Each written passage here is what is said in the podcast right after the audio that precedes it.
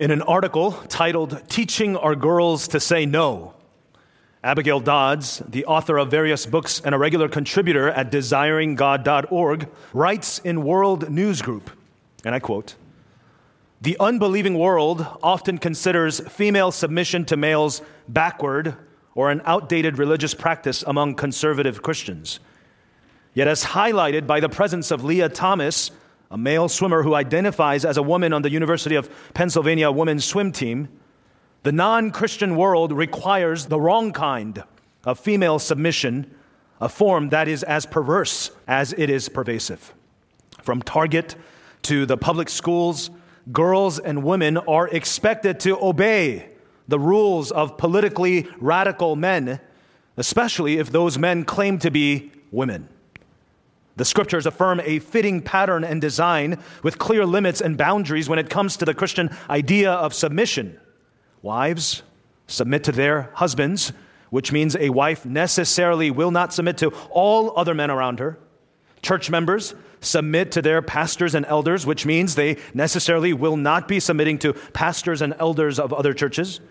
In every case, Christians must obey God rather than their fellow man when there is a contradiction between the two. Yet American society is demanding that its young women become doormats when faced with the unwanted lewd exposure of a man's genitals in spaces that used to be reserved for women. For example, when young women on the Penn's swim team repeatedly asked their coaches if Thomas could change clothes away from the rest of the team, the coaches refused. We were basically told that we could not ostracize Lia, one swimmer reported, and that there's nothing we can do about it. And that we basically have to roll over and accept it, or we cannot use our own locker room. You see, every state, and I'm still quoting, every state in the Union has a law against indecent exposure. Pennsylvania law specifically states it is illegal to expose oneself in a public place or any place where other people are present under circumstances in which the offender knows or should know the conduct is likely to offend, affront, or alarm. It seems obvious that Thomas' self exposure has met that criteria, yet rather than hold him accountable, Sports Illustrated calls reporting on his locker room habits cruel, turning the man who indecently exposes himself to a locker room full of young women into a victim, and the women who asked if they can avoid it into perpetrators. From a Christian perspective, it's incumbent on fathers and mothers to do more, but not less, than send letters or petitions to the universities and institutions whose policies, if submitted to, would harm their daughters and their sons. It's incumbent upon Christian parents to do more than take to Twitter or Facebook to express their views or outrage. Christian fathers and mothers must train their daughters when and how to say no and to resist the unholy submission demanded by the world. Christian parents have failed them if our daughters are 18 or 20 years old and aren't sure what to do when faced with a man in their locker room. Like the Hebrew midwives who disobeyed Pharaoh's demand that they kill Hebrew boys, our daughters must know when to disobey. Like Ruth, who refused to return to Moab, and the Moab gods insisting she stay with Naomi and the one true God, our daughters must know where their loyalties lie. Like Sarah, who didn't fear anything frightening, we must teach our daughters to be courageous in times of trial. May our Christian daughters not waver for a moment on that choice. They need the courage and fortitude to do what is right, even at the cost of their athletic goals or academic achievements or job opportunities. But they won't know how to do that if Christian dads and moms haven't taught and modeled it in their own lives, whether in the HR meeting or the playdate discussion our immovable convictions lived out before our children for their good will strengthen them when facing their own battles. Close quote. What does the Bible teach us about submission, living as exiles in this strange world? How should Christians honor everyone, love the brotherhood, fear God and honor the emperor as according to 1 Peter 2:17? When, as Dr. Albert Mohler describes, we are living in a time when the cases like the above mentioned reveals nothing less than a deep insanity that is now gripping our culture, a communal act of mass delusion. when our society at large, our government officials, our faculty of universities, the administrators of those universities, the leaders of organized sports, the media, Hollywood, the therapeutic industry, the political class, all are in lockstep agreement, is telling us to accept a lie, to support that delusion, and if you stand up against it, you are hateful, backward, and bigoted, or much worse. In a day when the words of Romans 1 is found ever to be true, Therefore, God gave them up upon the lust of their hearts to impurity, to the dishonoring of their bodies among themselves, because they exchanged the truth about God for a lie and worshiped and served the creature rather than the Creator. In such a time as this, why is it important that we rightly understand what Scripture teaches about how wives and husbands should relate? We're continuing our study through 1 Peter in our series titled Hope in a Hostile World. And we're picking back up where we left off last Sunday from 1 Peter chapter 3 verses 1 through 7 considering what it means for wives to be subject to your own husbands and what it means for husbands to live with your wives in an understanding way. And I pray by God's help and guidance the force and the urgency of this often misunderstood and misapplied passage will be rightly applied and communicated to you in a way we come to grips. We come to our senses if you will, of the weightiness of the passage before us today again. Why it speaks so much of our profession of faith in the only true God of the scriptures and of Jesus Christ, the only Savior. Why us understanding this passage rightly means so much for our sons and daughters, and why it means so much for our corporate witness as Christians in our confused and lying culture. Let me tell you again everyone has a part. Married or single, young or old, new Christians or mature Christians. We cannot fight the good fight for healthy biblical marriages and healthy biblical understanding of identity, creation, order, and our maleness and femaleness alone. We can't do it alone. May the Lord unite us. May the Lord give us a resilient perseverance. May the Lord grant us holy vigilance when it comes to protecting our homes and all its related parts. The discussion of singleness, purity, dating, sexual ethics, marriage. May we as Christians not leave it to the changing culture or partisan politicians to determine for us the truths which are clearly defined for us in scriptures. Amen? Amen? Last Sunday, I shared with you three reasons why, as elect exiles, we Christians are good spouses. Point number one, from verses one to two, the witness of godly submission the witness of godly submission. From verses 3 through 6, the preciousness of fearless faith. And point number 3, from verse 7, the power of marital unity. And last week I wasn't able to get to point 3. So what I, what I want to do today is clarify point number 1, expand point number 2, and drive it home with point number 3. So without further ado, would you look at the passage with me? 1 Peter chapter 3, verses 1 through 7, which will be found on page 1015 of the blue Bibles around you. Please keep your Bibles open throughout the entire duration of the message and follow along. If you're new to reading the Bible, the large numbers are the chapter numbers, the small numbers are the verse numbers. So 1 Peter chapter 3, verses 1 through 7. And again, by the way, if you do not have a Bible to read at home, please take one of those blue Bibles with you as a gift from us to help you grow in studying God's word. 1 Peter chapter 3 verses 1 through 7 says this.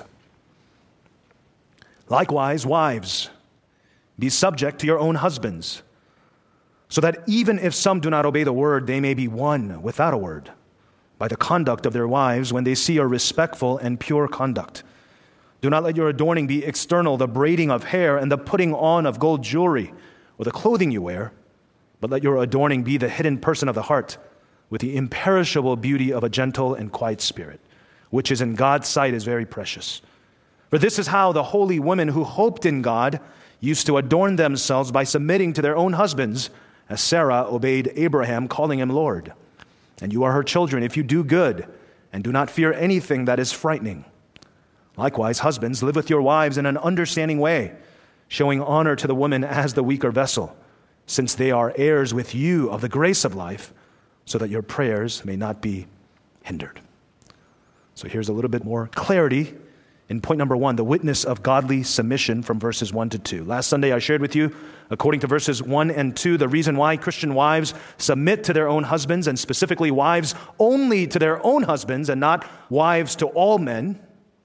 The purpose of it is for evangelism. You see that in the second part of verse 1, don't you? It says, So that even if some do not obey the word, they may be won without a word by the conduct of their wives. I shared with you that in my understanding, though many commentators argue that Peter is instructing wives of unbelieving husbands in verses 1 and 2, I agree with Wayne Grudem here that the phrase, even if some do not obey the word, shows that unbelieving husbands addressed are the exception and not the majority.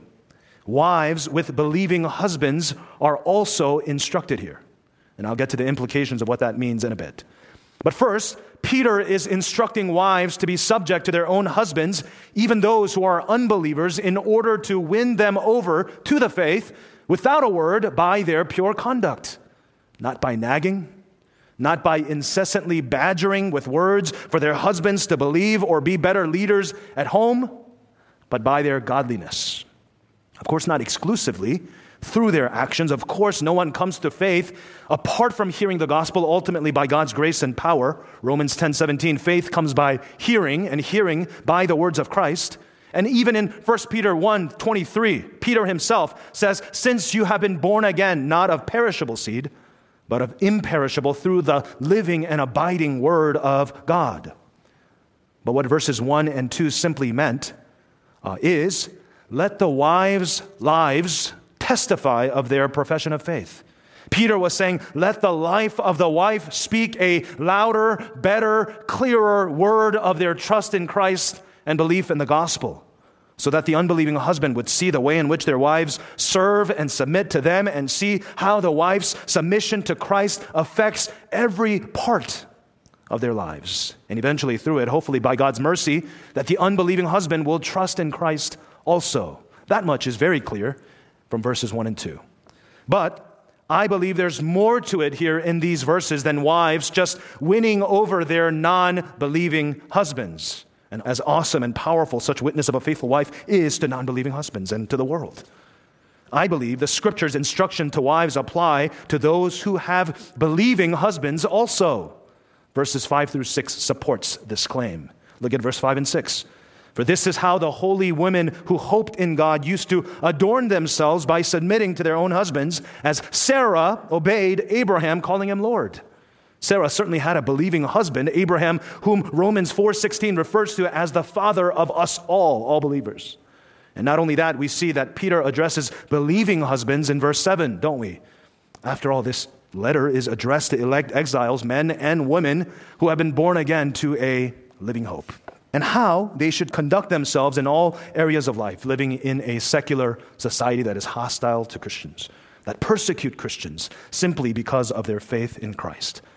So then, what does it mean for wives with believing husbands to win over their husbands through their submission by their pure conduct in the fear of the Lord? That's the meaning of the word respectful in the ESV translation in its original definition in the fear of the Lord. I believe these verses point out to us the painful reality of some or many Christian husbands who at times fall into disobedience. Christian husbands who claim to love Jesus, who claim to follow Jesus, yet by their disobedience to the word, they actually testify of something entirely contrary. Christian church going husbands who, in front of others, may seem all put together who may seem to be faithful members and deacons and even pastors at church, who may seem to be diligent and accomplished workers and trustworthy neighbors, yet in the privacy of their own homes, they are addicted to pornography and other sinful sins. Inclined to selfishness, prone to abusing authority, or on the other hand, entirely relinquishing their authority by their passivity. Lacking gentleness and patience with their wives, in the habit of exasperating their children into fearful compliance rather than loving trust. Christian husbands who stumble in sin by their rejection of the word to their own soul's peril, but more so to the misfortunate reverberating and cyclical effect of the absentee husband and father, which is so reflective of so many husbands of our generation. Absent to his wife, absent to his children, and you know it affects generations to follow. In a room this size, I wonder how many of us share in the burden and baggage of the absentee father and the abusive father and the passive father. Man, it takes years to work through and heal from all that even as Christians, doesn't it? I think these verses hit home to every male who has an innate disposition to either overrule or underrule in their homes over their families in a God dishonoring way. And it points out the very important purpose of godly wives and godly mothers who hold it together and hold fast because of their trust and hope in God. Wives are precious God sent, God designed helpers to husbands. That was true in creation according to Genesis chapter 2 verse 18, which reads, "Then the Lord said, it is not good that man should be alone. I will make him a helper suitable for him." Get the original purpose and intention of God's creation, brothers and sisters.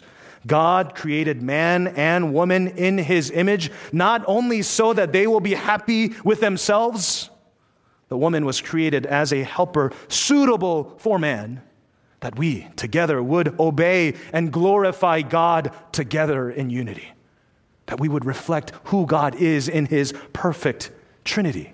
Amen?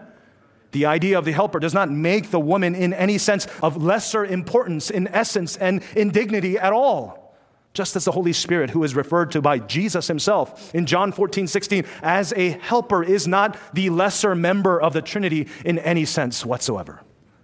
The Bible has always been consistently clear. God's purpose and intention for creation and for redemption, right here in Genesis chapter 1, verses 27 through 31, God created man in his own image. In the image of God, he created him. Male and female, he created them, and God blessed them. And God said, Be fruitful and multiply and fill the earth and subdue it and have dominion over it. And God saw everything that He had made, and behold, it was very good. The fact of the matter was, Peter's words were entirely countercultural in its context in the first century and over many, many centuries actually to follow. In a society and in a time where women were expected to follow the religion of their husbands, and when women were largely overlooked and overshadowed by their husbands as second class citizens, the fact that Peter was addressing wives at all was surprising and shocking in their day.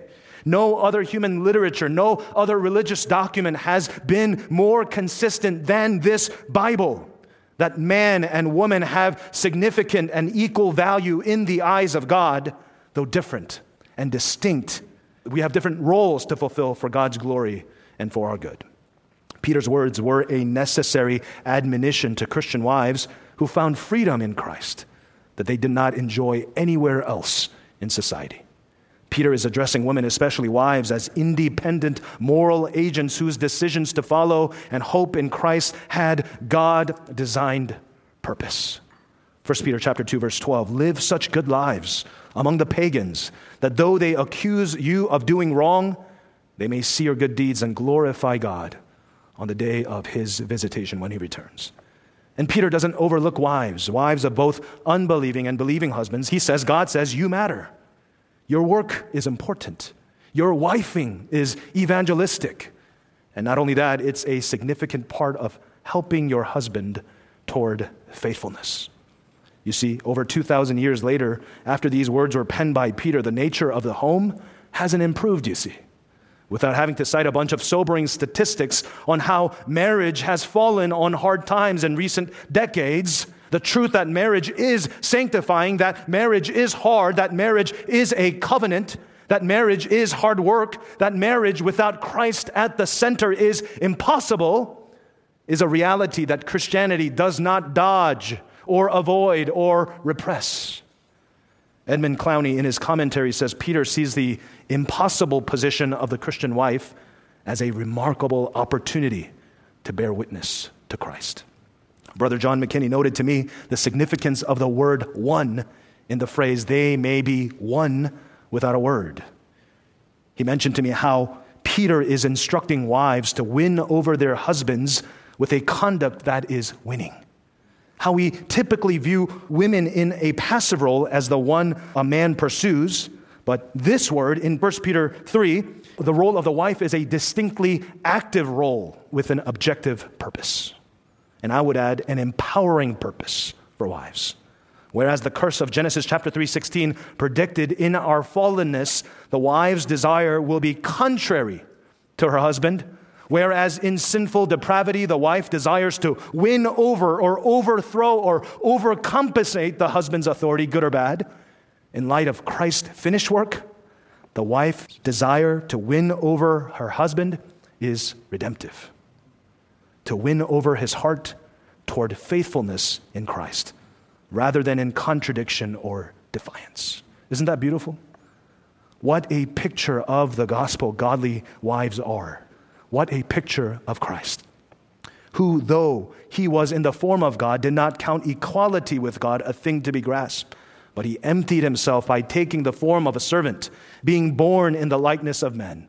And being found in human form, he humbled himself by becoming obedient to the point of death even death on a cross, according to Philippians chapter 2, verses 6 through 8. Godly, submissive wives point us to Christ. So, dear wives of NCBC, please continue in your faithful service and trust in Christ. Please continue in your diligent and proactive work in winning over your husbands toward faithfulness and leadership by your help. And, brothers and sisters in Christ, may we support and encourage and pray for our married sisters generously and regularly. Amen? And if there are any wives here or listening who have given up hope in their husbands, whether believing or unbelieving, for any wives who have become so discouraged and disappointed by the failure of their husbands, let me encourage you this afternoon hope in Christ. Look to Christ. He, the better and greater husband, will not fail or disappoint you. He who began a good work in you will bring it to completion your salvation.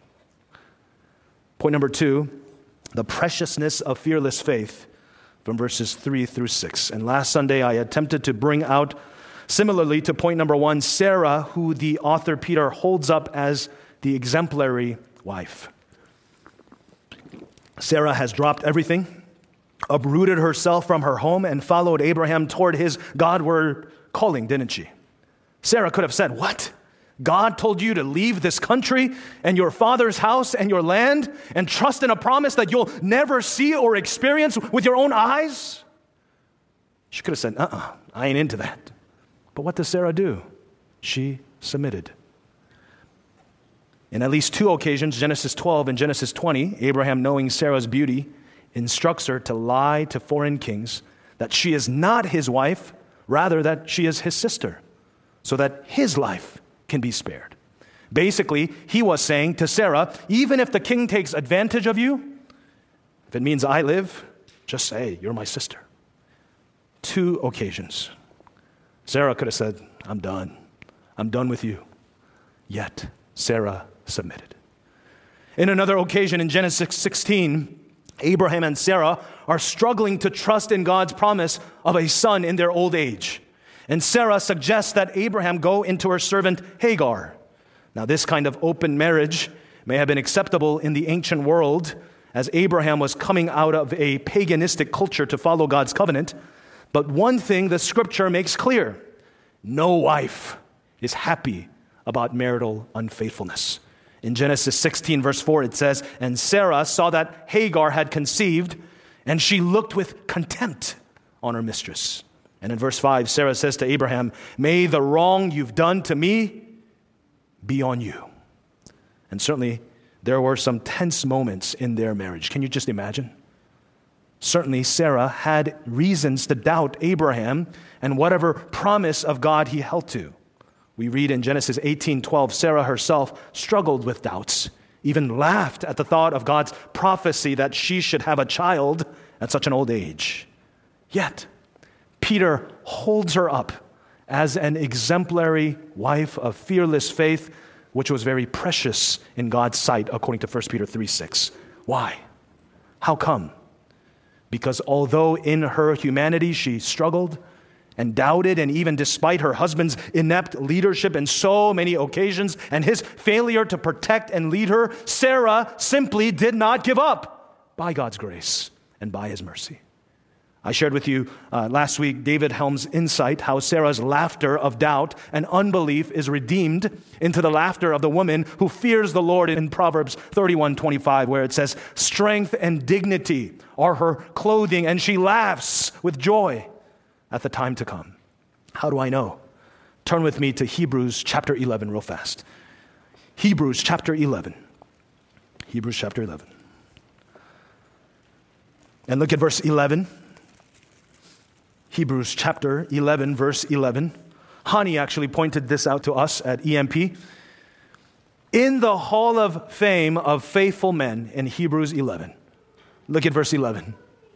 It says, By faith, Sarah herself received power to conceive, even when she was past the age, since she considered him, Jesus, faithful who had promised. The KJV translation says, through faith, Sarah received strength. Her faith in Christ, brothers and sisters, made her strong. Her faith in Christ made her a recipient of God's grace. Amen. Her faith in Christ made her an inheritor of God's covenant blessings. Her faith in Christ made her into the hall of fame of faithful men and women. And she is held up as an example by Peter of fearless faith, precious in God's eyes. Friends and visitors, I wonder if you know the reason for such fearless faith. Brothers and sisters, I want to remind you of the good news of Jesus Christ, who is the author and perfecter of our faith. The best news of God, that He is the creator of the universe, who made the world, who made man and woman in His image, that we would know His glory. And though man and woman chose sin over and over and over again over God, which resulted in us being eternally separated from God and rightly condemned to death and eternal punishment in hell, God had a plan from the very beginning, before the foundation of the world, to save wretched sinners for us to know his redeeming love. And that plan was to send his one and only Son, Jesus Christ, who is truly God and truly man to live the life that we could not live by his perfect obedience to the Father, to die the death that we should have died by his willing submission to the Father's will as our substitute, to suffer the punishment of God's wrath we would have suffered in eternal hell. Jesus, who knew no sin, became sin on our behalf in order that our unrighteousness be placed on him at the cross and his righteousness imputed to us. But although he died for our sins, Jesus did not remain dead, did he? He rose again on the third day because God accepted his sacrifice and raised him up from the dead. The wrath of God fully satisfied, the punishment fully paid, canceled forever, that anyone who would repent of their sins and believe that Jesus died and rose again and trust in him as Lord and Savior will be raised with him to new life and eternal life with him forever when he returns. Friend, if you are here and you are not a Christian, thank you so much for being here today.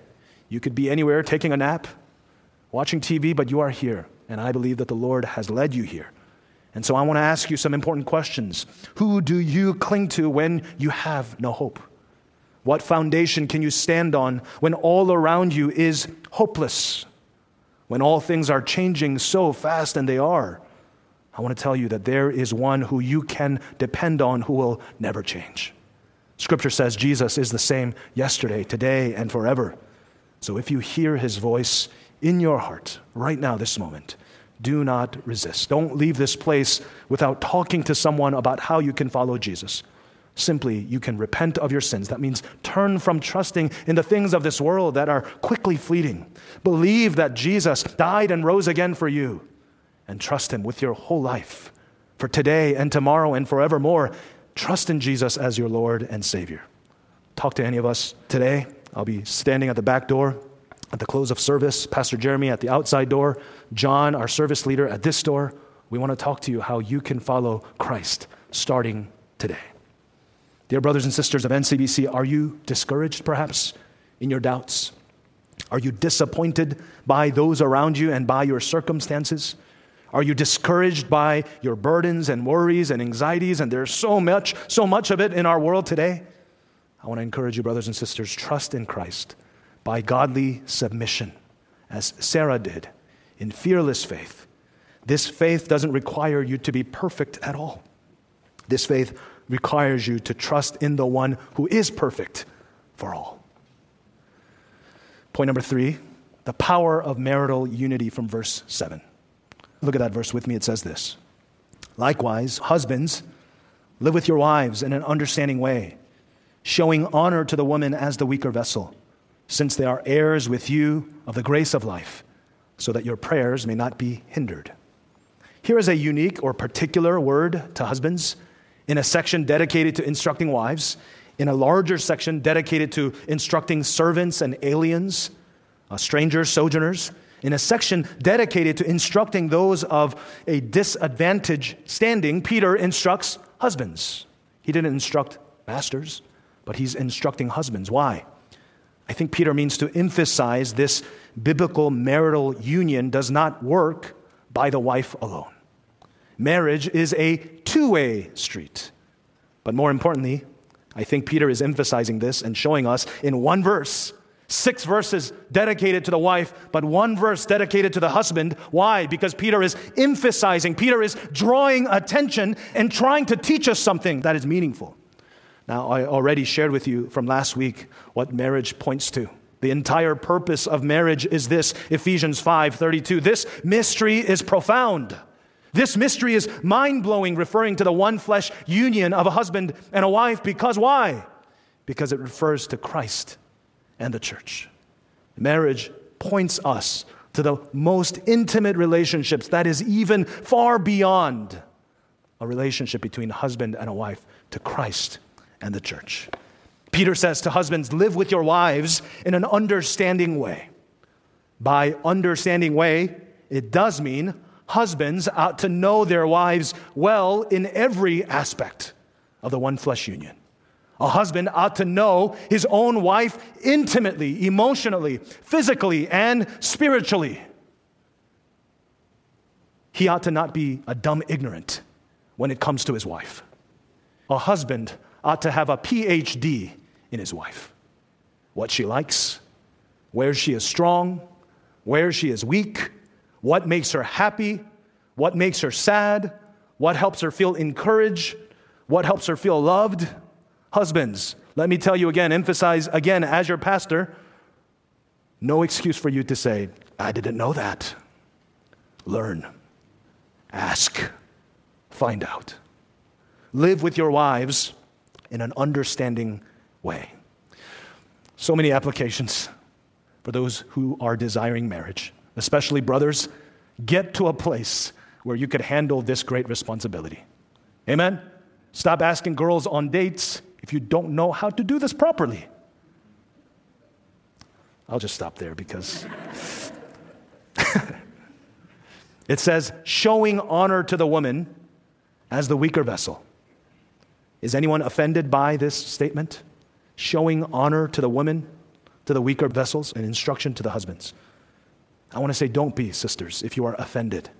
It is an honest and truthful reality of what makes beautiful God's creation. To deny that there are distinctions between a man and a woman the way that God intended it is to deny God Himself. That's why, in our crazy, deluded world, we are not arguing about trans women competing in men's sports. We are arguing the other way around, aren't we? The fact that women are generally weaker vessels does not diminish their value and dignity whatsoever. That's the next phrase since they are heirs with you in the grace of life. The Bible has been clear from start to finish that the inheritors of God's redemption and eternal salvation are both men and women, co heirs, equal but distinct recipients of God's grace and mercy. That's why Galatians 3:28 says there is neither Jew nor Greek there is neither slave nor free there is no male or female not in the worldly sense for you are all one in Christ, equal in dignity, nature, essence, value, everything. I love the final phrase of verse 7 so that your prayers may not be hindered. Simply, an ungodly husband is an ungodly Christian. A husband who does not live with his wife in an understanding way, a husband who does not honor their wives as the weak vessel, is no better than a reprobate. God will not listen to such a man's prayers if they refuse to serve their wives in this God honoring way. Such a husband will not experience God's blessing and favor. God's saying, Don't come to me and pray to me unless you go apologize to your wife first. Go honor your wife, care for your wife, love your wife before you lift up any prayers to me. The phrase your prayers is plural. It indicates that husbands ought to lead his wife in praying to the Lord. Don't be all holy, brothers, by yourselves, husbands specifically. Lead your wife, honor your wife, pray with your wife, love your wife as Christ loves the church. This is the power of marital unity. A biblical marriage points to Christ and the church. This is what it means. It is not good for man to be alone. This is what Scripture means two are better than one. Brothers and sisters, simply to all brothers and sisters in Christ, we are better together. This is true of marriage as it is true of the local church. We are better together. In an age of great confusion and delusion over God's creation, let me end with this encouraging word from Joe Rigney, the new president of Bethlehem College and Seminary. He answers the question very clearly What is a woman?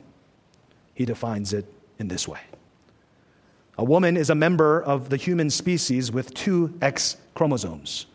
A woman is made in God's image, sent on God's mission for his glory. Every woman is a daughter of human parents she is a potential mother and sister, even if because of the brokenness of this world she doesn't ever bear biological children or have biological siblings.